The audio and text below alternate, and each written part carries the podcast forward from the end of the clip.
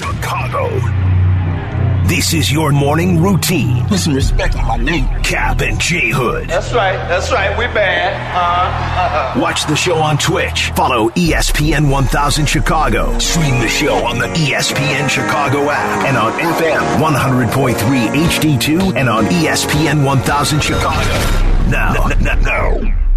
David Kaplan and Jonathan Hood. Good morning, everyone. Bring them out. Bring them out. Woo! Bring 'em out, bring 'em out. Bring 'em out, bring 'em out. Bring 'em out, bring 'em out. Bring 'em out, bring 'em out. Oh, God. Welcome in to the Kap and J. Hood Morning Show on ESPN 1000, and we're streaming on the ESPN Chicago app with David Kaplan, Jonathan Hood with you. We've got Shay, we got Jay Moore, we got you for a 3-hour ride on this Tuesday morning. With open phone lines for you, 312-332-ESPN, 332-3776 is our telephone number.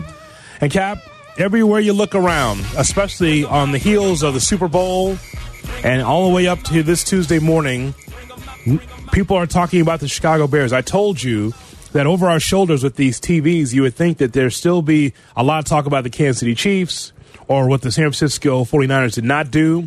But almost as a 1A conversation, people are interested in that number one pick for the NFL draft in Chicago Bears. How amazing is this? The pick for the Chicago Bears. Chicago Bears select. So that's all the national shows are talking about now that the Super Bowl is over. That topic, the number one pick, Justin Fields, who's getting traded, who's getting drafted, or is Kyle Shanahan a complete boob for not knowing the rules in overtime? And I was listening to Unsportsmanlike this morning coming in. There's more and more evidence that he was unaware that the rules were different. Unaware. Okay. And that he did not have his team prepared like Andy Reid did. And then the other part of it is, can they get back there, or are their teams kind of wallowing in the mire that could all of a sudden rise up out of the quicksand and go, whoa, where'd they come from? Well, guess what? One of those teams being discussed are our Chicago Bears. If they get the quarterback right and they use the number 9 pick wisely and free agency dollars can fix center and maybe another piece on the O-line and a rush head, can the Bears be a contender and not a pretender? I think they can. I've told you they're going to the playoffs next year. Okay. The one thing that is essential for any team, as we well know, is to be able to get the quarterback position right. It's something that we talked about a lot yesterday about Patrick Mahomes and how the Kansas City Chiefs were able to mold and shape Patrick Mahomes. Of course, he's already got God-given ability as a second-generation athlete. But the point is, though, is that if you don't get the quarterback right, then you're sunk as a team. You and I grew up in an era in which you made sure your defense was stout.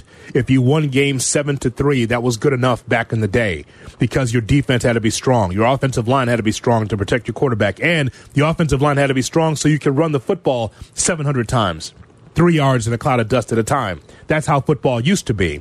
If you don't get the quarterback right, the Bears or any other team can't get to the mountaintop. They can't get to the playoffs. They can't get to the big dance. They can't win the Super Bowl championship. But what I find fascinating, Cap, is the polarizing topic of Caleb Williams. You know, over the years, think about all the number one picks that were quarterbacks. For the most part, there was always a consensus on the quarterback position. It's like, hey, Andrew Luck can't miss. I mean, go back in time. Think about if you remember any really negative press against Andrew Luck. No. I mean, everything was full go. This guy's the real deal, the next Montana, the next Elway, blah, blah, blah. But when it comes to Caleb Williams, there is a dividing line of Caleb Williams is good or Caleb Williams needs a lot of work.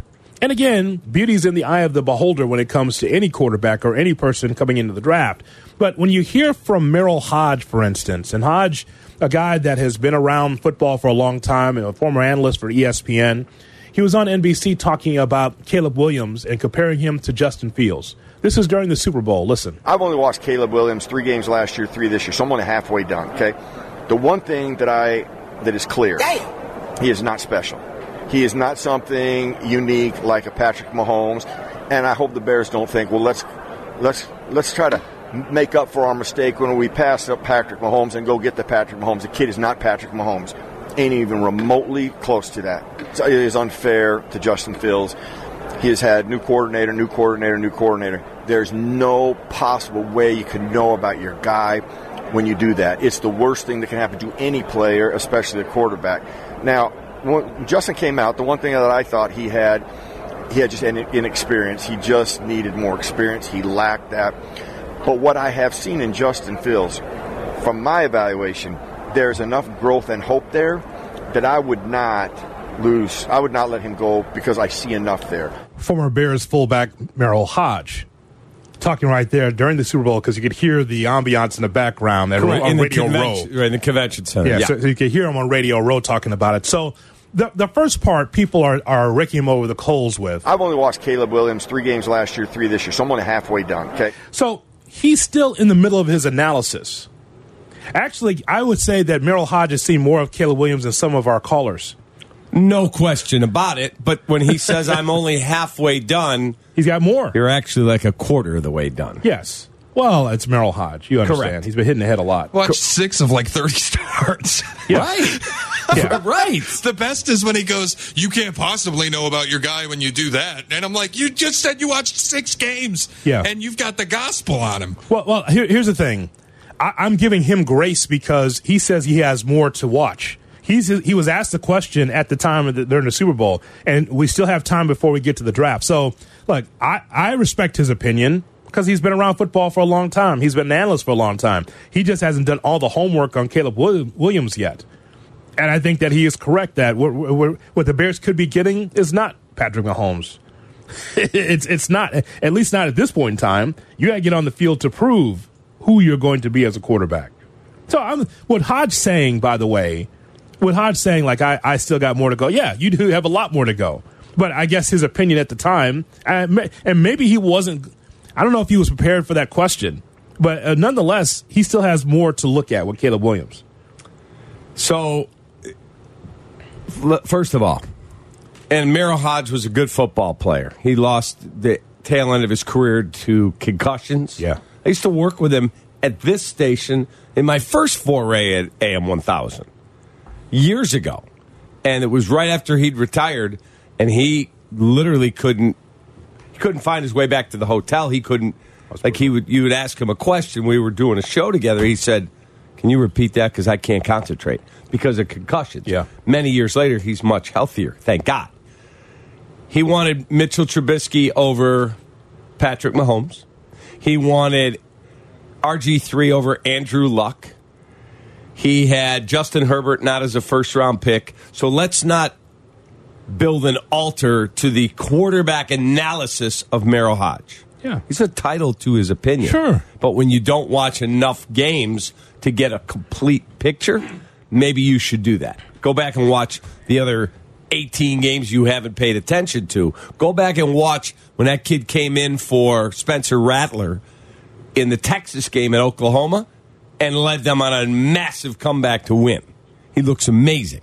And there are other people far more accomplished in the scouting realm, like Daniel Jeremiah, who worked in a front office, has done this for a very, very long time, who completely disagree with your analysis of Caleb Williams. I would say this, when it comes to Merril Hoge, I mean, the same guy that said, I like C.J. Stroud over Bryce Young, which shows you what kind of crapshoot the NFL draft is. Like, I'm not defending Merril Hoge. What I'm telling you is that his opinion is similar to Keyshawn Johnson's opinion, which is similar to current players' opinion, saying that, hey, I like Justin Fields, supply him with the right talent, and you got something there.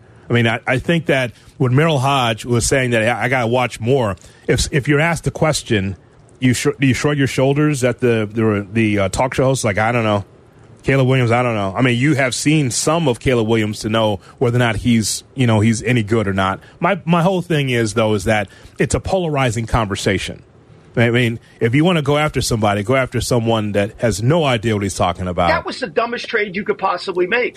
I don't care what Ryan Poles tries to defend it with. He should not have done that. So you want that, Mike. You want to go after somebody, go after Mike Lombardi, not jumping the gun too quickly on Montez Sweat acquisition by the Bears. It could have been a contender. Daniel Jeremiah was on the Rich Eisen show. So Daniel Jeremiah pours through tape, talks to a lot of people, knows what's going on in the National Football League. So the question is if Caleb Williams can blossom under Shane Waldron and the current roster for the Chicago Bears. Well, I think there's still, there's a lot of work to be done there, and I think Waldron has a good reputation. He's somebody who's respected. The people that I know that know him, I don't personally know him, but I've heard good things there. They still need to continue to add to that offensive line. They need another complementary piece to DJ Moore, who played really well last year. And I think you're going to have some patience. I mean, I do agree from the sense that, C.J. Stroud, what he did last year was so phenomenal and so outside the norm to just hit the ground running like that. I don't think that Caleb is as polished as some of these other quarterbacks, but the ceiling is what you're chasing there, and that's going to require some patience. So, no, everything I've heard about Waldron's good. I like some of the pieces they have there in Chicago. There's still more work to be done, but you can dream on what Caleb Williams can be. And people say, "Oh, you're chasing the ceiling." I'm like, "Yeah, well, you look around the NFL right now at the high level of quarterbacks, and it's hard. It's hard to say. I just want a steady Eddie." Guy, I want to go chase what they have. I want to have one of these cyborg quarterbacks to go blow for blow with these elite guys. Thoughts there from Daniel Jeremiah on the Rich Eisen show. Yeah, and you're chasing what you think the ceiling can be as you develop Caleb Williams. Now, could they keep him and Justin right now? And then after a year, hand it off to Caleb and then move on from Justin? Well, if you don't pick up Justin's fifth-year option, which you would not in that scenario, he's walking out the door for nothing. Period. Mm-hmm. You're just giving him away. I don't see a scenario where that happens. I don't. Now, you're leaving yourself very, very thin if you go to camp and thinking it's going to be Caleb Williams and it's going to be Tyson Bagent. Wow, are you inexperienced in that room? Yes, you are. Now, could you go out and sign, draft Caleb, trade Justin? There's a bunch of rumors. Could they give up their the Bears' third-round pick, and Justin to get the 20 from Pittsburgh? That was being talked about on NFL Network yesterday. There's another one where they could go, we'll give you Justin and 9 to New England. We get 3. So they could take Marvin Harrison Jr. and Caleb Williams. Not sure, though, that's a realistic deal, because why would a New England team that's trying to reset under a new coach want to get a guy where they're going to have to pick up his fifth-year option and then extend him, and if he's not good enough, they just blew the third pick in the draft. So we'll see. The whole thing is the Bears are probably going to need to bring a veteran guy in. I'm not saying as a starter, but somebody that has some experience in that room if you move on from Justin, because you cannot just go, Caleb Williams, Tyson Bagent. Period. Well, I want to talk a little bit about the word patience, something that Daniel Jeremiah brought out in that conversation with Rich Eisen. So the question we want to ask here, and Shane, let's open the phone lines this morning, 312-332-ESPN, 332-3776 is our phone number. Are you willing, or are you going to be patient with the Bears as far as this quarterback position, or do you believe that they are a quarterback away from being in the NFC title game? See, Cap has been saying all along that he feels like the Bears are on the precipice of going to the playoffs next year. Are you going to be patient with the quarterback, if it is Caleb Williams that will start next year, or do you feel like the Bears are a quarterback away from getting to that playoffs and having a good run? Let's talk about it on the Cap and J. Hood Morning Show. Cap and J. Hood are back. We are back, baby. We are back. We're back. Classic. On Chicago's home for sports, ESPN Chicago.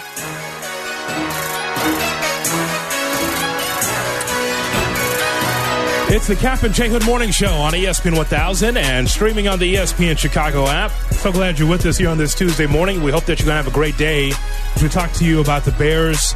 And again, it's just not us. Everyone's talking about the number one pick. Now that we've turned the page on the Super Bowl, There are a lot of questions about what the Bears are going to do with that number one pick. Now, it's interesting that Daniel Jeremiah was on the Rich Eisen show talking about patience and talking about this has to be something that Bears and Bears fans have to think about when you are working with a rookie quarterback. I told you, and I've been telling you, Cap, that when it comes to Caleb Williams, as much as I enjoyed watching him in college, there's still growing pains with a rookie quarterback.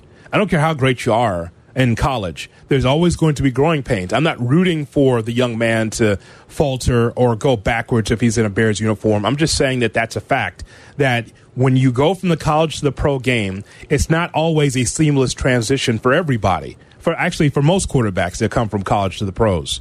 And when you hear the word patience, the thing that was ringing in my head is, and I can understand from the Justin Fields fan how they feel about this conversation.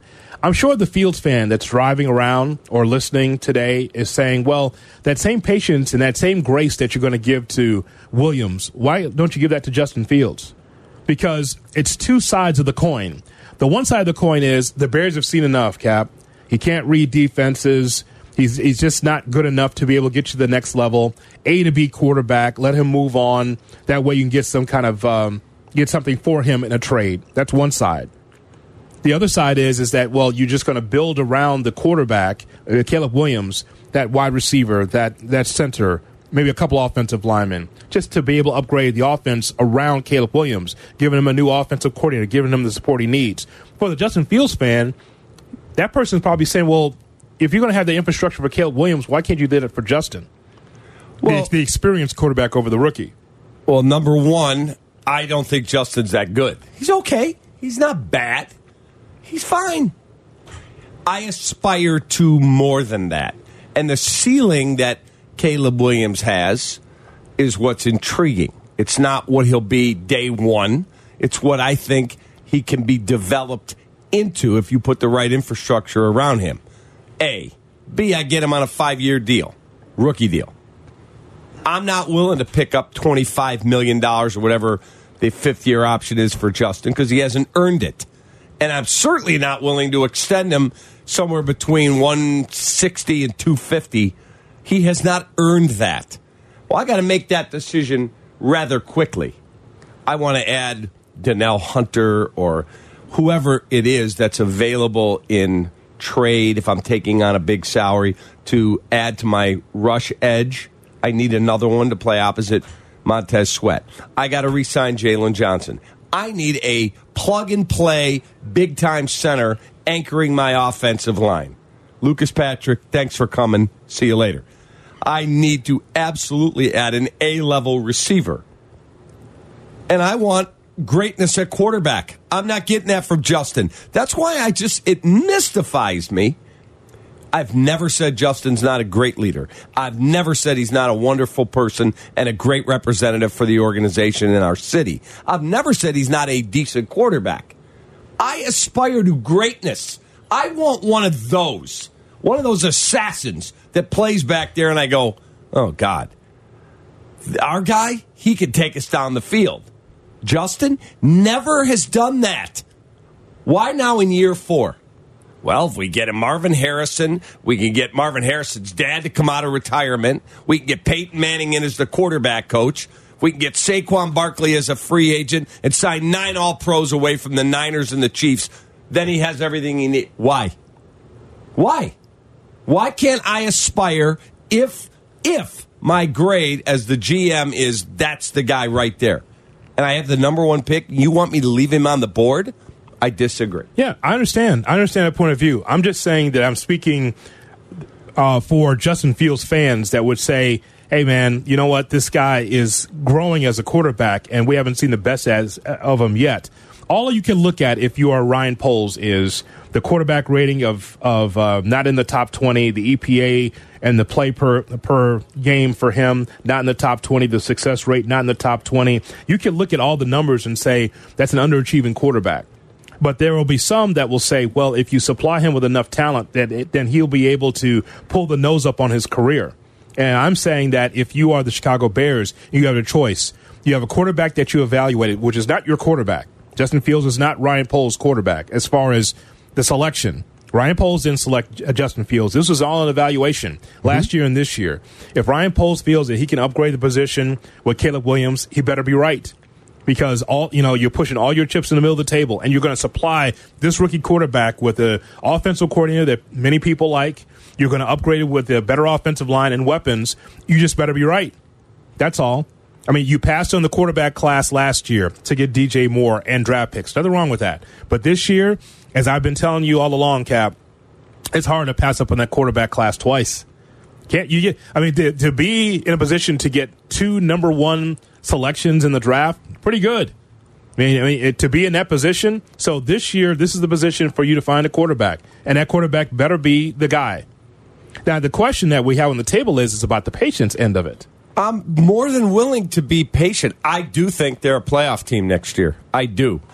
What is that? But what do you base that on? I mean, again, defense is trending in an amazingly positive direction. Yeah, but they can't score 30 points. What I'm saying is that the offensively speaking, you can upgrade the weapons. Like, we know DJ Moore is good. We know Cole Kmet's good. You know that there's a couple of guys on the offensive line that will be the anchors moving forward. Mm-hmm. But again, there's more question marks than answers to the Bears. There are more question marks than answers to the Chicago Bears, especially on the offense, and that is the quarterback position. That's a question mark. If you were in another city and you went, we got to get better at quarterback, what are we picking? 24th. It's not going to probably happen. That's a fluke if you find someone sitting at 24 that comes in as a rookie and plays. Russell Wilson in the third round going to a ready-made team, by the way, that's a fluke. That doesn't normally happen. We've got the number one pick. Oh, and there happens to be a great quarterback class. We control the draft here. I heard Evan say it today, and I love Evan on Sportsmanlike. Yeah. What if Caleb Williams says he doesn't want to go to Chicago? So? What's he going to do? Go back to school? Right. No, he's already gone pro.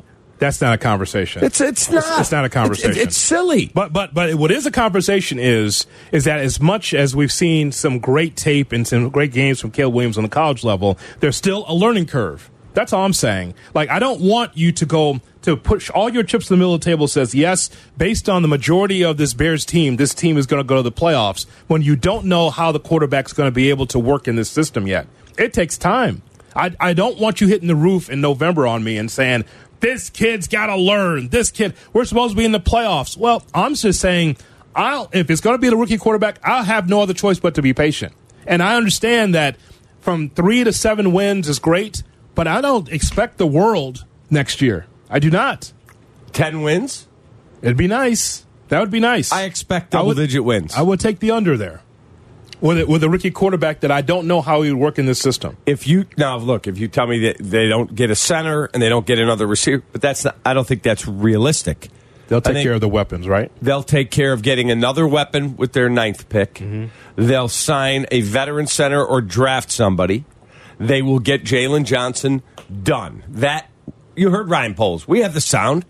Jaylon Johnson's going nowhere. He will be here. So Jaylon Johnson will be here.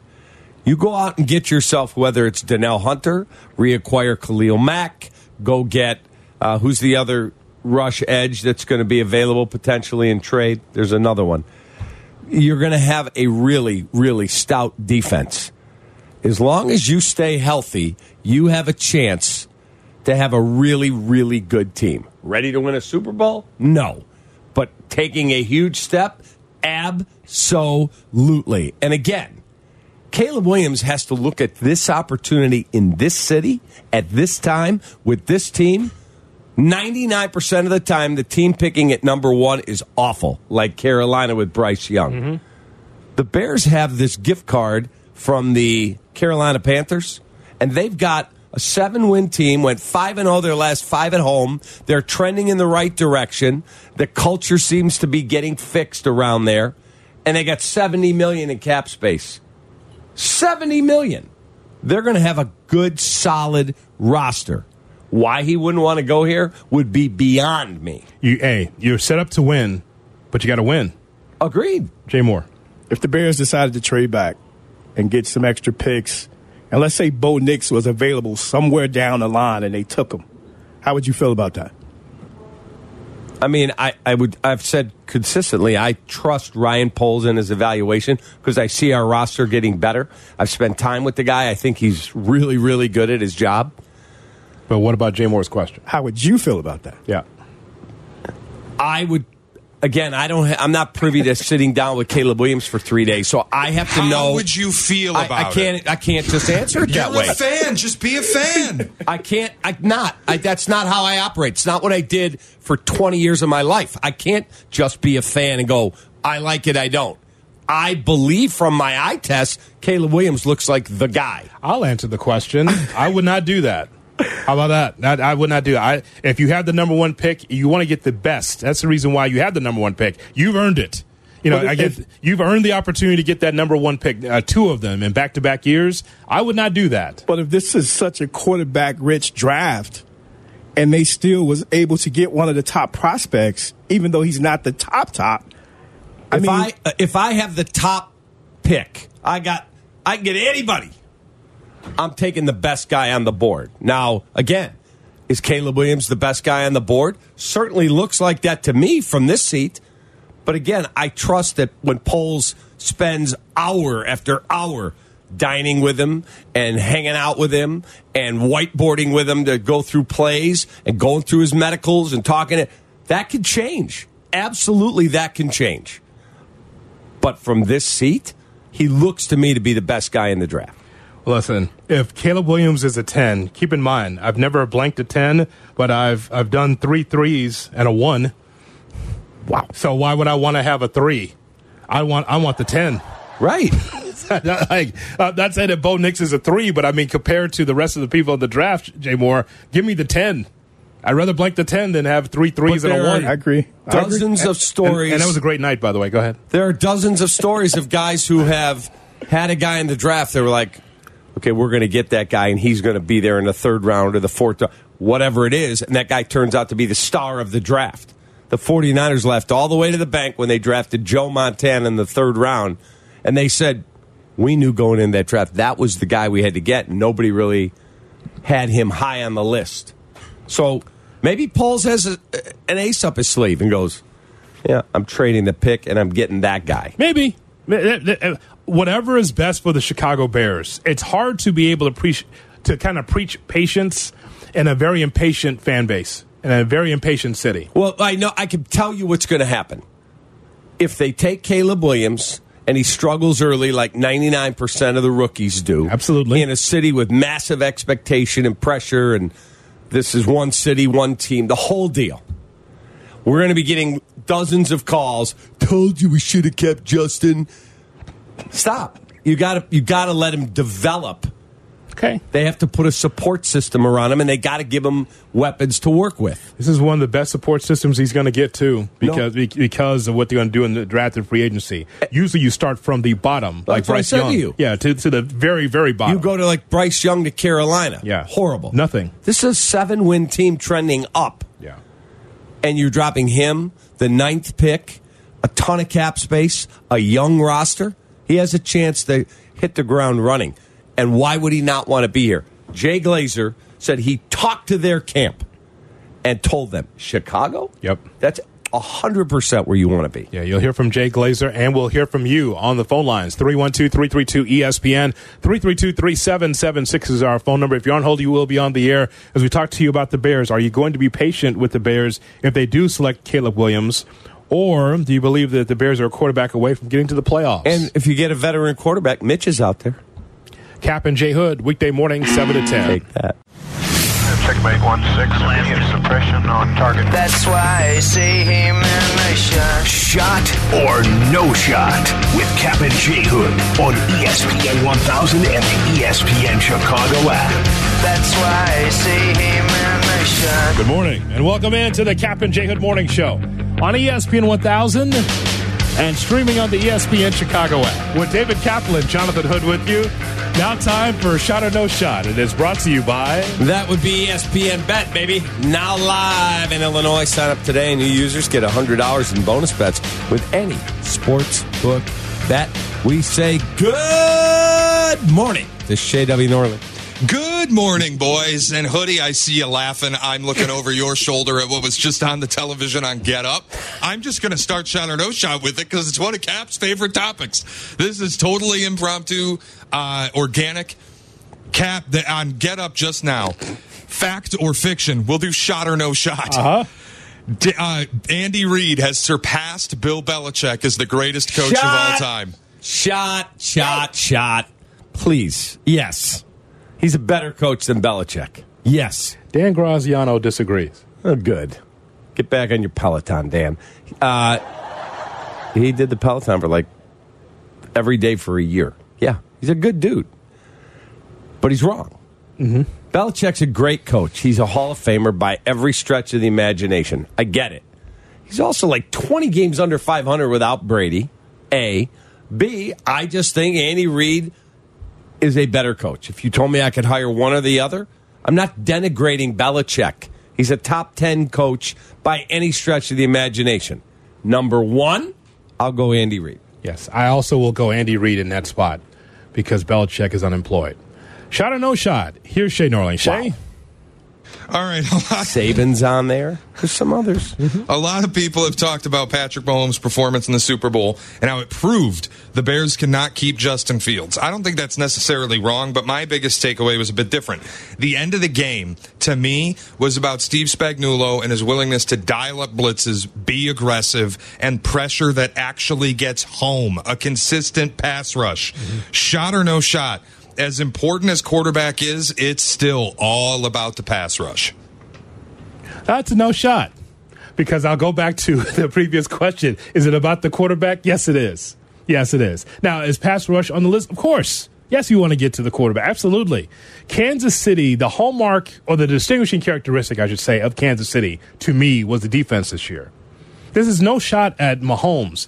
This is the worst team Mahomes has won with as a whole. But I think that the defense has, to me, stood out more so than the offense for Kansas City because of all the drop passes. Guys that were shorthanded, like a Travis Kelce. Don't worry, throw it to Kelce, he'll catch it. Nope, dishpan hands. That doesn't get it done, Cap. You've got to be able to catch the football. It wasn't like, bad passes like a Fields to the left, to the right, catch it by your shoestrings. No, they're on the numbers. People are just dropping it. Valdez-Scantling. I mean, you're dealing with a guy in the Super Bowl, which we didn't talk about yesterday. It's a Super Bowl, brother. Why are you running backwards? Why are you running backwards? Now it's 2nd and 17 on the first down play. You remember this, right? I do. Why are you running backwards? This is the crap that Mahomes had to deal with. He's my guy. I love Scantlin. I'm good. Yeah, because he had to put on a good face. Just like, you know what? Just next play. And so, it's about the quarterback. That's a shot. Look. You don't win without both things being true, but they have the hitman at quarterback. He's the best who ever did it, probably, or two at this point. Brady, him, Brady, whatever. They're both amazing. But you also aren't winning without that defense. That defense is incredible. Steve Spagnuolo may not have been a very good head coach. He's an outstanding defensive coordinator, and the personnel fits his style of defense. Now, can they keep it all together? Is Chris Jones playing for the Bears next year? I don't know. He's going to probably be somewhere else. I don't know how they're going to keep him, but maybe they can.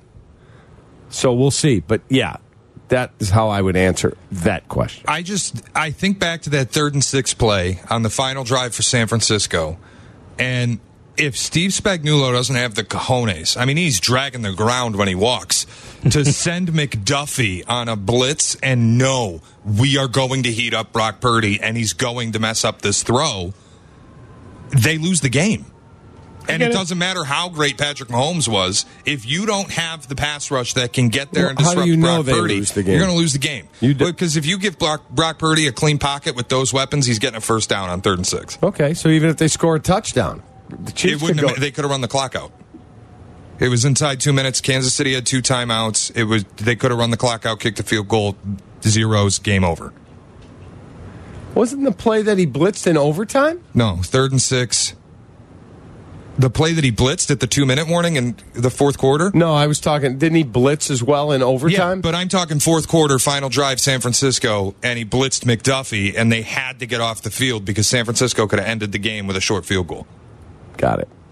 I was talking about the overtime blitz as well. All of them. No, it's just Kansas City's defense. To me, that stands out more than anything else. And that's the MVP, that defense. So my buddy Guff and I, he said to me, let's bet Trent McDuffie to be MVP. So we did at astronomical number. Kurt Warner came out yesterday and said, to be honest with you, I would have voted Trent McDuffie the MVP of the game. He said, I get the last drive, Mahomes took you down and won it, all that. I get it. That's fine. He said, other than that, I would have gone Trent McDuffie. How about that? He was amazing. Amazing in that game. Sure. Remember the play where he batted the ball away in the back of the end zone when Deebo Samuel was open? Mm-hmm. It was an incredible play. Sure. All right, a lot of the focus on the offseason and free agency, which is now officially right around the corner. In terms of wide receiver, we've talked a lot about T. Higgins. Cap, have you reached out to his mother yet? Yeah, we're having lunch tomorrow. Oh, let's go. That's wonderful. Recruit him. But T. Higgins, according to a lot of people, isn't especially likely to even hit the open market. There is another Bengals receiver that, as of this morning, there are reports he will test the market. Tyler Boyd has been productive as the third option in a great receiving core in Cincinnati. Bears obviously likely to use the number 9 pick on another skill player. Could be Rome Odunze, your wide receiver, too. Tyler Boyd at PFF projected to get 2 years, $18 million. That's not bad for a third wide receiver. Shot or no shot, Tyler Boyd should be a target for the Bears when free agency begins in March. Yeah, I'm not paying that kind of money for him. I'm not. Pass. Thank you. Thanks for coming. He's okay. Bill Belichick has joined us. I think he had two touchdowns this year. He's okay. He's a solid football player. Yeah, I'm not paying him $9 million a year. Thank you. Pass. So you're just going to go young in that spot and then Mercedes Lewis rolling back out there again?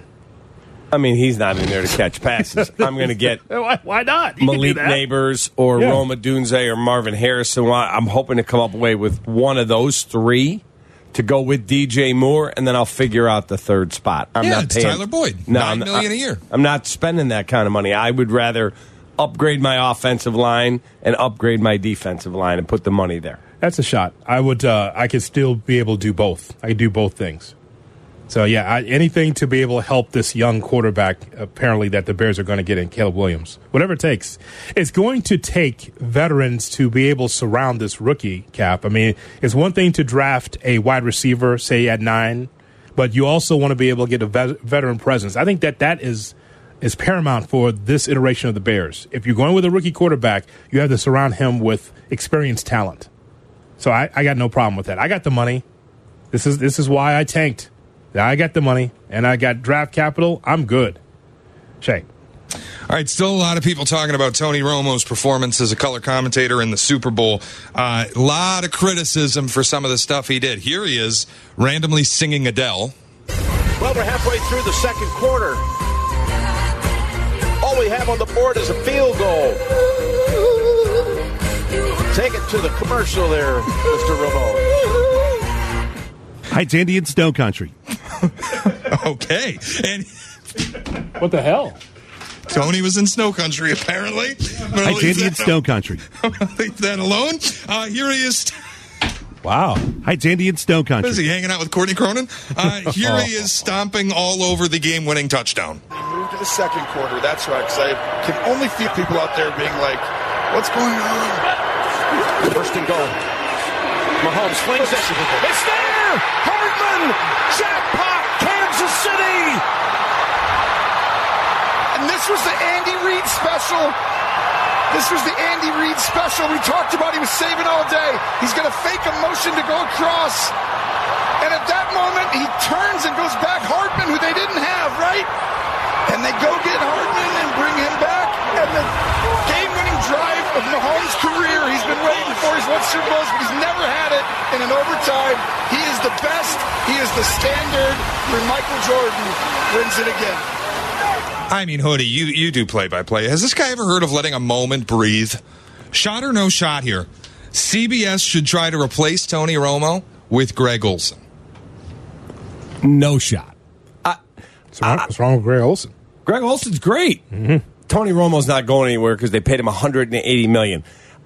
Look, does he have things he can get better at? Yes. This ridiculousness of piling on everything Tony Romo does, that's just stupid. I thought Tony Romo actually had a really good day. Would I like him to let the last moment breathe a little bit longer? Yeah, probably. They'll work with him on that. But this, Tony Romo sucks. Tony Romo, it's just stupid, in my opinion. Someone's opinion of Tony Romo's stupid, you say? Is that what you just said? In my opinion, that this, everything he does, he's horrible. He wasn't horrible. He actually did a pretty solid job. Did he have things? Everybody, you've done a billion games. You get done with the game, you're like, God, I wish I would have done that. I wish I wouldn't have said that. That happens every game. Yeah, I just think for the amount of money that they're paying Tony Romo, there's still some polish that needs to be had in his delivery. There still needs to be polish. Here's the thing. What CBS did is they cut his balls off, and that's the problem. When he first came on the scene, he was calling every play before it happened. Steve Stone could do that now as a color analyst for the White Sox if he wanted to, because he knows where the pitches are going. He, you know, especially even before PitchCom, Cap, you know, you put a sign down, Stone knew where the ball was going. Correct. He could call every, and so if you remember, Romo was calling the plays out or the tendencies before it happened. CBS told him to stop doing it. And so now if I can't call those plays or the tendencies, then where's the color? And so that's where I think he's caught up in between as an analyst. Now, again, it's over the top. You know, in that scenario, I might have to stop sign up because let the moment breathe. It's television. You don't have to go over the top and then go with your analysis. I know one person that would put the stop sign up. That would have been Kevin Harlan, because I've seen him do it. He calls the play and then let it breathe. 1, 2, 3, 4, 5. Now go ahead, because it's television. And Romo kind of just trampled in on Jim Nantz. I know it's an unconventional booth, but I just think that Tony still needs some polish as a color analyst. There's no question about it. There's no doubt that he needs polish, but this, every single thing he does, he's singing Adele. Who gives a flying rip? I do. I don't like it. It's my. Like it. It's just and you're entitled. But you criticize every single thing he does. Because I don't like him. It, just as much as it's you are valid to have the opinion that he's good, it's valid for me to have it that he's not. Like fourth quarter, 2-minute drive, Patrick Mahomes with the football going down to win or tie the game. It's intense. I'm on the edge of my seat. You know what I don't need? Romo babbling on nonsense and doing pre-play telestrator. Let the moment speak for itself. Hoodie, you brought up a great point. Watching, I kept feeling like he was doing a radio call. Yep. I don't need you talking over everything. I can see what's happening. I like pre-play telestrator. I like that. Yeah, I just think that brevity in some moments, though, you just got to be able to wait. You know what Shay's talking about, though, is letting the moment breathe, because it's end, on television. Yeah, another 5 or 6 or 7 seconds, then give your analysis. No problem. And I said there are things he's got to get better at. He didn't go to broadcasting school, but I find him entertaining. I enjoyed his call. I asked the guys in the room, "What'd you think?" They all said, "Yeah, he did a nice job today." I thought down the end when the clock's ticking down, I got people in the room with me going, "Take a timeout. You're going to run." He said, "Hey, everybody, relax. This is like the first quarter. When it runs out, we just keep going." Are the people who liked Tony Romo in the room with you right now, Kaplan? 312-332-ESPN 332-3776 house phone number. No, hey. No, Shay. I don't walk in those circles. I was not invited. Damn. All right. He was invited. He had a UIC basketball game. No, I was not invited. That's fine, though. I was, but see, if I'm at the party, I told you what I would have done. Headphones in, Harlan. I invited him. I said, "You want to? Oh, you got a game, huh?" He said, "Yep, yeah. I got a game." Uh-huh. And he said, "I like to listen to the radio call." That's exactly. Oh my God. Yeah, Harlan and Warner, fantastic job. That's what I want. Touchdown! That's what I want. It's a touchdown! It's a touchdown! That's what I want. That's it. Around the NFL, the way too early tiers edition. Oh, man. Who's going to win the Super Bowl next year? Find out next on Kap and J. Hood. Follow Chicago's Home for Sports on Twitch at ESPN 1000 Chicago. Kap and J. Hood are back on Chicago's Home for Sports. ESPN Chicago. Nick Foles sucks. He sucks. I'm just a fan. I'm not a football evaluator. I love the Green Bay Packers. The guy is drunk, but there he goes. This is not Detroit, man. This is the Super Bowl. I want winners. He starts to come and then he pulls down. This is a really thickly built guy. I mean, what's the answer you're looking for on these things here? Now time for Around the NFL here on ESPN 1000 and streaming on the ESPN Chicago app. Albert Breer with us at 8:35 right here on Kap and J. Hood. But first, Around the NFL. Here's Tony Romo. Here's Shane Norling. Shane? Hoodie, I got 8 years. I can't wait to go through it. This would be the guy who would have hated John Madden. Here we go, Jim. All right, I got 8 years. Would you have hated John Madden? I don't think so. Oh, God, with him going, boom, he's circling the turkey, and he's got, look at this, he's doing telestrating at the concession. Yeah, but he felt authentically fun. Romo always feels like he's forcing it a little bit. Is there a lack of talent in this building, Jim? Shane, how does Tony Romo order his coffee? All right, I have 8 tiers. Wow. I have sorted all 32 teams into way too early tiers for the 2024 NFL season. A lot of booger sugar, Jim. Oh, boy. Okay, we start at the bottom, buddy, yep. With the, let me get it. Yeah. The deepest layer of hell, may God have mercy on you tier. This team, I don't know how they get better for, like, the next 5 years. They are horrible. It is the deepest layer of hell, may God have mercy on you tier. Okay, it's the Carolina Panthers. That's it. I don't know what they do. All right. Miles Sanders money. You got a terrible quarterback. You're blowing head coaches out after 6 games. I don't know what to do. The long and painful rebuild tier. Okay. New England, Tennessee, I still think Denver is there, and Washington. Yeah, I would agree. Now, if Denver gets the quarterback right, they could turn it around quick. I just don't know what their path is. They're going to sign Kirk Cousins. Is that really enough? Does that actually derail what you do down the road? Are they drafting one? They're deeper in the draft. If they get like a McCarthy, Nix, Penix type, or they trade down to do that. But it feels like you're pulling the lever on a slot machine with that team. This feels so much. It feels like Spurrier to the Redskins. That's what it's starting to be. And I'm not. Hey, that coach knows how to coach. Sean Payton knows how to coach. Yes, but he's got to have the right quarterback. He's got to realize, hey man, there's no more Drew Brees out there. If he had been available, if he sat out another year, he would have been out of contract. You would not have had to give up anything for him. If he had done one more year at TV, did the Bears blow out Eberflus to hire him with the number 1 pick? Well, how about this? Would they still have had to trade for him? Yeah, I don't think so. He didn't have the rights? I think he would have been a free agent. I'll look it up. Okay, you asked me the question. You know what the answer is? It's a no shot. If George has anything to do with it. Why? Because he wouldn't pay the money? Strong personality. So what? No. It's fair. No. Strong personality. Yeah. What have we talked about? They haven't done it since Ditka. Right? Imagine. Now, he rules the roost in Denver. I've told you. I've got plenty of intel and people that work with the Broncos organization. He runs that thing. Yeah, he's the boss. He blew out a Hall of Famer and Russell Wilson. Imagine him at House Hall. Good morning, Sean. F off.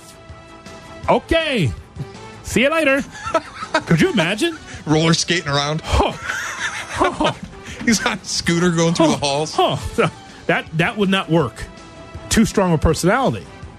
Do you think John Fox was strong? All right, Shay. Yeah, he was locked up through 2024. So you still would have had to give up significant compensation to get him out of the last year of the deal. So no shot. Probably not. The long and painful tier, New England, Tennessee, Denver, Washington. Okay. Sort of right direction, I still think they're a year away tier. Arizona, the Los Angeles Chargers, and the New York Football Giants. Arizona, a year away. You're optimistic. Yeah, I think this year they're going to move a little bit forward. I liked what Gannon did, especially early in games. They came out fighting, man. I think that coach is a good motivator. We'll see how it plays out. I think they're a little bit like what the Bears were this year, where they'll take a bit of a step, but not enough to be serious. So, Shay, what I would like to know, I'm not asking you now because I know you don't have that on your screen. I'm just wondering what the win total could be for the Chargers' first year with Harbaugh. Because there was 5 wins last year, or this past season. I wonder all they won? 5-12. So I'm wondering what the win total would be. The win totals aren't even out yet. They won't come out until free agency, and you have an idea of what the roster would actually look like. Yeah. I would think it would be in the 8, 8.5 territory. And it's a year away from being a year away from that standpoint, right? Probably non-playoff and then the big leap. Yeah, I think this year's going to be non-playoff, but they'll be better. And then the year after, I mean, it's Jim Harbaugh. He turns things around fast. They could contend for a Super Bowl. Well, they got to clean up a lot of cap issues. The problem with them is their cap sheet is horrific. All right, the stuck in the middle with you tier. Stuck in the middle with you. I can't move these teams down, and I can't really find a reason to move them up. Minnesota, Vegas, New Orleans, Seattle, and Jacksonville. New Orleans, Jacksonville. I think I think Jacksonville could take a step. I do. They need a little bit better health. They got to get another receiver in there. Problem is a lot of drop passes. Their division now is surprisingly good. It's the same thing with Minnesota. I don't think Minnesota's getting meaningfully better, and the Lions and Packers are both good. And the Bears are trending up. Now, if the Vikings had a decent run at quarterback, they're a playoff team in 2023. If Kirk Cousins doesn't get hurt, that team's going to the playoffs. How much does the Pierce hiring and that feeling wear off, or does it wear off through 17 games? I don't know. I mean, as an interim, Pierce is just like the players, right? He can relate to the players. He's still young enough. I just want to know what that looks like, especially at the quarterback position for them. And then from there, you mentioned the Saints. It sounds like you're saying, like, you don't know what to do with them, even in this bad NFC South. Yeah, I'm with him on that. They just owe Derek Carr so much money. And it's not that Derek Carr's terrible. He's just not good enough to eat the percent of a salary cap that he does. All right, next tier. This is teams that made the playoffs that I think it's going to be very difficult going forward, in large part because of their cap sheet. Well, wait a minute. That's a lot to write. So playoff regressors. Playoff regressors. All right, writing it down. The San Francisco 49ers, the Cleveland Browns, the Tampa Bay Buccaneers, the Baltimore Ravens, the Buffalo Bills, and because they have a lame duck coach, and I don't know what the hell they're going to do with their quarterback, the Dallas Cowboys. Playoff regression. What do you think? You talked about your Cowboys there, Skip. NFC East, too. No team has won it in consecutive seasons since, like, 2000. Dallas with some regression? I don't think so. I think Dallas takes a step. I'm not telling you they're winning the Super Bowl, but I'm telling you they're going to be back in the playoffs. Yes. They've been taking a step every year for 35 years. Do you have an early ticket on Dallas? I haven't bet him yet. Okay. Nothing yet. I mean, let's say playoff regression. Okay, lame duck year for McCarthy. God almighty. And Dak, I would say also. I like Dak. But there's a ceiling there, Cap. That's all. It's a good team. A good roster. They'll get Diggs back from his ACL. Who's that? Trayvon Diggs. Uh-huh. They'll get him back. Micah Parsons. They got a good team, man. How about Shay's choice of the Ravens, though? How about that? Cap sheet's brutal. Now the Lamar thing hits. You're paying him a ton. I don't know if they can bring back that entire defense. I don't know if they can add the weapons that they need. Is Zay Flowers going to be enough going forward? Is he going to get his head right after that title game? Like that felt like a now or never moment for me. And Lamar showing up like that in that spot, I don't know. I don't know. Team top 5 all time. I told you, if they got it done, they didn't. They failed. My God. If they got it done, all the advanced analytics would have supported that take. No shot. They literally would have. But okay. Shay, I'm going to move Cleveland to stuck in the middle. I don't know what to expect there. That's fair. I don't know what to expect there. Playoff regression, stuck in the middle, I think is the same category for Cleveland. I just don't know how to read that. All right. But he makes a big swing on San Francisco, too, says there's playoff regression. Same thing. Cap sheet, brutal. They're going to have a lot of decisions they got to make. And Tampa also playoff regression. All right, next tier? Frisky with a quarterback. These 4 teams, if they can get the quarterback right, watch out. Okay. Chicago, Atlanta, Indianapolis, Pittsburgh. Okay. Well, we got Caleb Williams and Justin Fields in the same category here, possibly, as a Steeler. Right. He goes to the Steelers and we have Caleb. Or Atlanta for Justin. That is also a possibility. And then Richardson. I'd like to see him for 17 games, see what that looks like. What does that look like? We saw a little glimpse, just a little bit, of him running with the football. Really good. I want to take a look. I want to see if that's the next C.J. Stroud, a healthy Richardson in Indianapolis. See what that looks like. I'm very curious because I didn't think much of him in college at all. Great athlete, but I didn't think much at all as a quarterback. Absolutely not. And he looked good. Glimpse, but just a glimpse. But let me see. Frisky at quarterback. All right, next category? All right, two tiers left. This one's the most crowded. Conference title contenders. All of these teams should enter the season believing they can win their conference. Okay. Detroit, Green Bay, Philadelphia, Miami, the Los Angeles Rams, Cincinnati, Houston, and the New York Football Jets. Ho, ho, ho! The Jets! How about that? Aha! Yeah, I would not have them in that tier. Why not? Tune in. Because I don't think they're good enough. Aaron Rodgers healthy. That could be different with Aaron Rodgers healthy now, pal. When you're a Jet, you're a Jet. Uh-huh.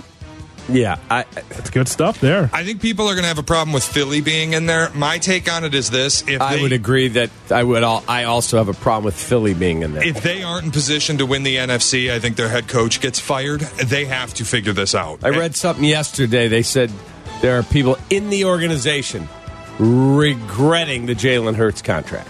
Yeah, I bet. I go with Miami and Philly in playoff regression. Fair.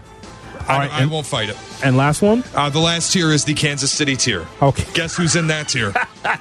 Kansas City and the Bears. The Bears. I heard Evan Cullen this morning say Chris Canty's power rankings next season should be 2 through 6, and we'll just reserve 1 for Kansas City no matter what they do.